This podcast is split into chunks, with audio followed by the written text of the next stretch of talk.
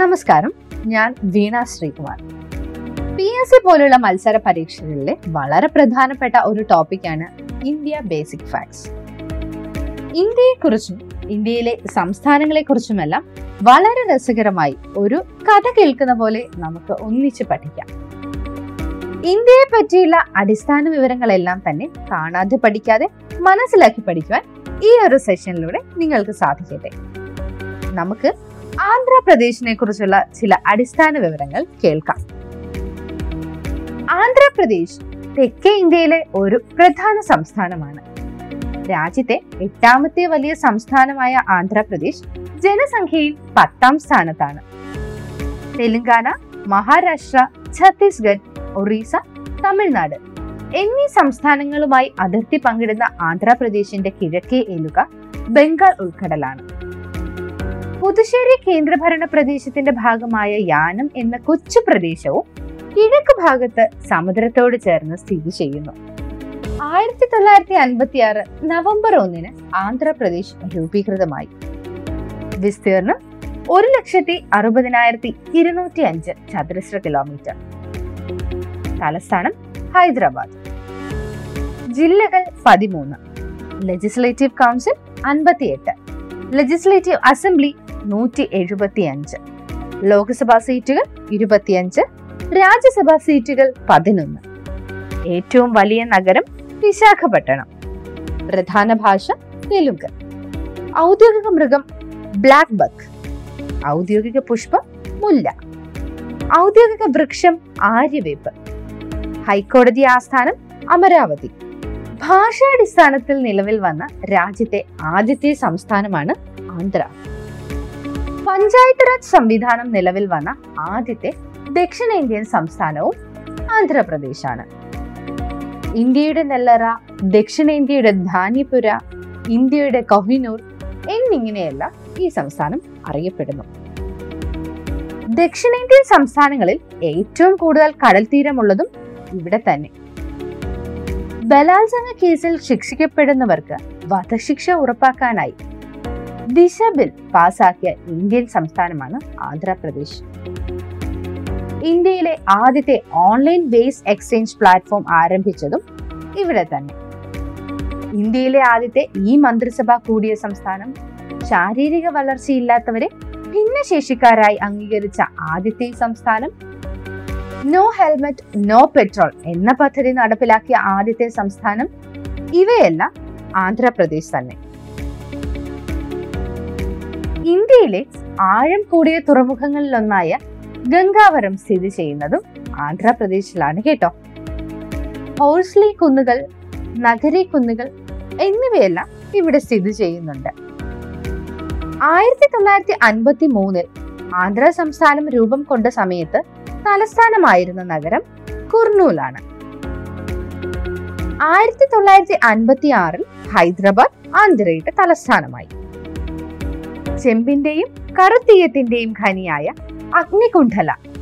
അതും ആന്ധ്രാപ്രദേശിൽ തന്നെയാണ്. മറക്കണ്ട കേട്ടോ. ഇനി കുറച്ച് ചോദ്യോത്തരങ്ങൾ പരിചയപ്പെടാം. ആന്ധ്ര സംസ്ഥാന രൂപീകരണത്തിനായി അൻപത്തിമൂന്ന് ദിവസം നീണ്ട നിരാഹാരം അനുഷ്ഠിച്ച് ജീവത്യാഗം ചെയ്ത വിപ്ലവകാരി. ഉത്തരം പോർട്ടി ശ്രീരാമലു. ആന്ധ്രയുടെ തനതു കലാരൂപമായ നൃത്തം. ഉത്തരം കുച്ചുപ്പുടി. കുച്ചുപ്പുടി രൂപം കൊണ്ടതെന്ന് കരുതപ്പെടുന്ന കുച്ചുപ്പുടി ഗ്രാമം ഏത് ജില്ലയിലാണ്? ഉത്തരം കൃഷ്ണ. ഏഷ്യയിലെ തന്നെ ഏറ്റവും പ്രശസ്തമായ നുന്ന മാമ്പഴച്ചന്ത നടക്കുന്ന നഗരം. ഉത്തരം വിജയവാഡ. ലോകത്തിൽ ഏറ്റവും കൂടുതൽ തലമുടി കയറ്റുമതി ചെയ്യുന്ന രാജ്യം എന്ന പദവി ഇന്ത്യയ്ക്ക് നേടിക്കൊടുക്കുന്ന ക്ഷേത്രം. തിരുപ്പതി. പ്രശസ്തമായ കാളഹസ്തി ക്ഷേത്രം ഏത് നദീതീരത്താണ്? ഉത്തരം സ്വർണമുഖി. സായിബാബയുടെ ആശ്രമത്താൽ പ്രശസ്തമായ പുട്ടപർത്തി ഏത് ജില്ലയിലാണ് സ്ഥിതി ചെയ്യുന്നത്?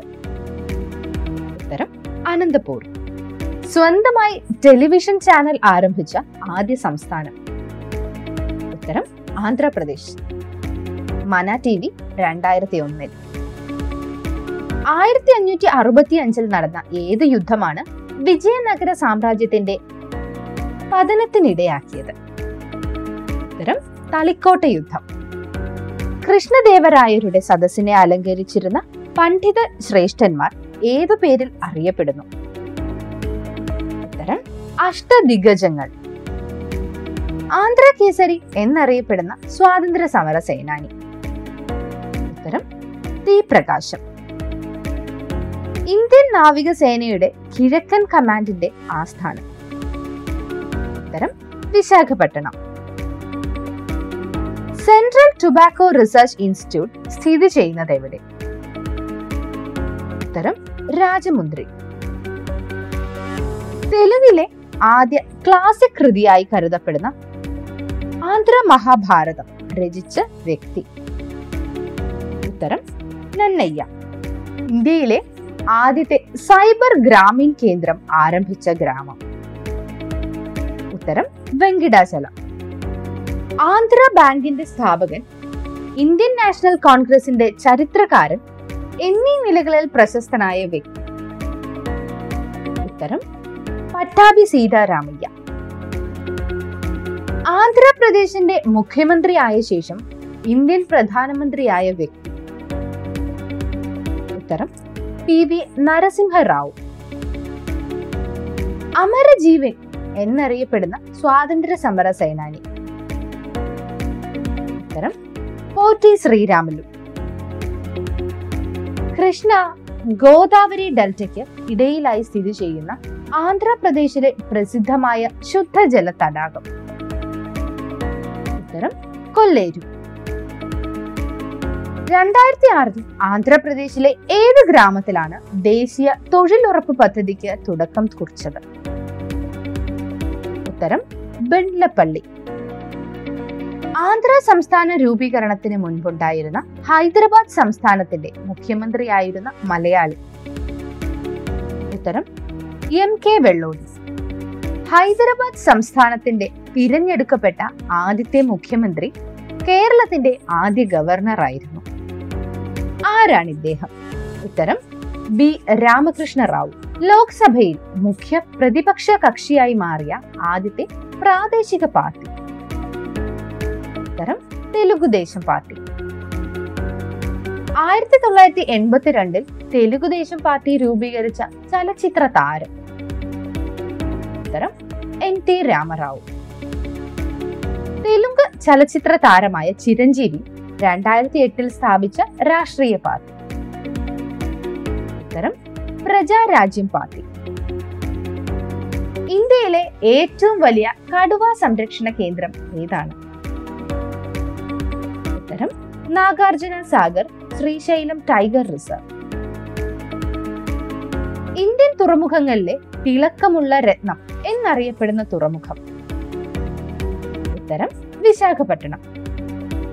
ഇന്ത്യയിലെ ഏറ്റവും ആഴം കൂടിയ മേജർ തുറമുഖമായ കരബന്ധിത തുറമുഖം.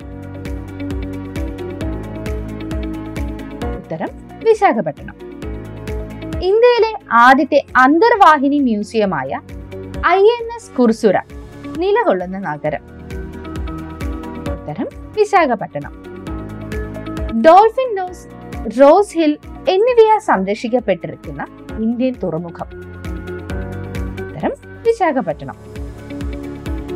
വിശാഖപട്ടണത്തെ ഹിന്ദുസ്ഥാൻ ഷിപ്പ്യാർഡിൽ നിർമ്മിച്ച ആദ്യ കപ്പൽ. ഉത്തരം ജൽ ഉഷ. ഇന്ത്യയുടെ ബഹിരാകാശ തുറമുഖം എന്ന വിളിപ്പേരുള്ള പ്രദേശം. ഉത്തരം ശ്രീഹരിക്കോട്ട.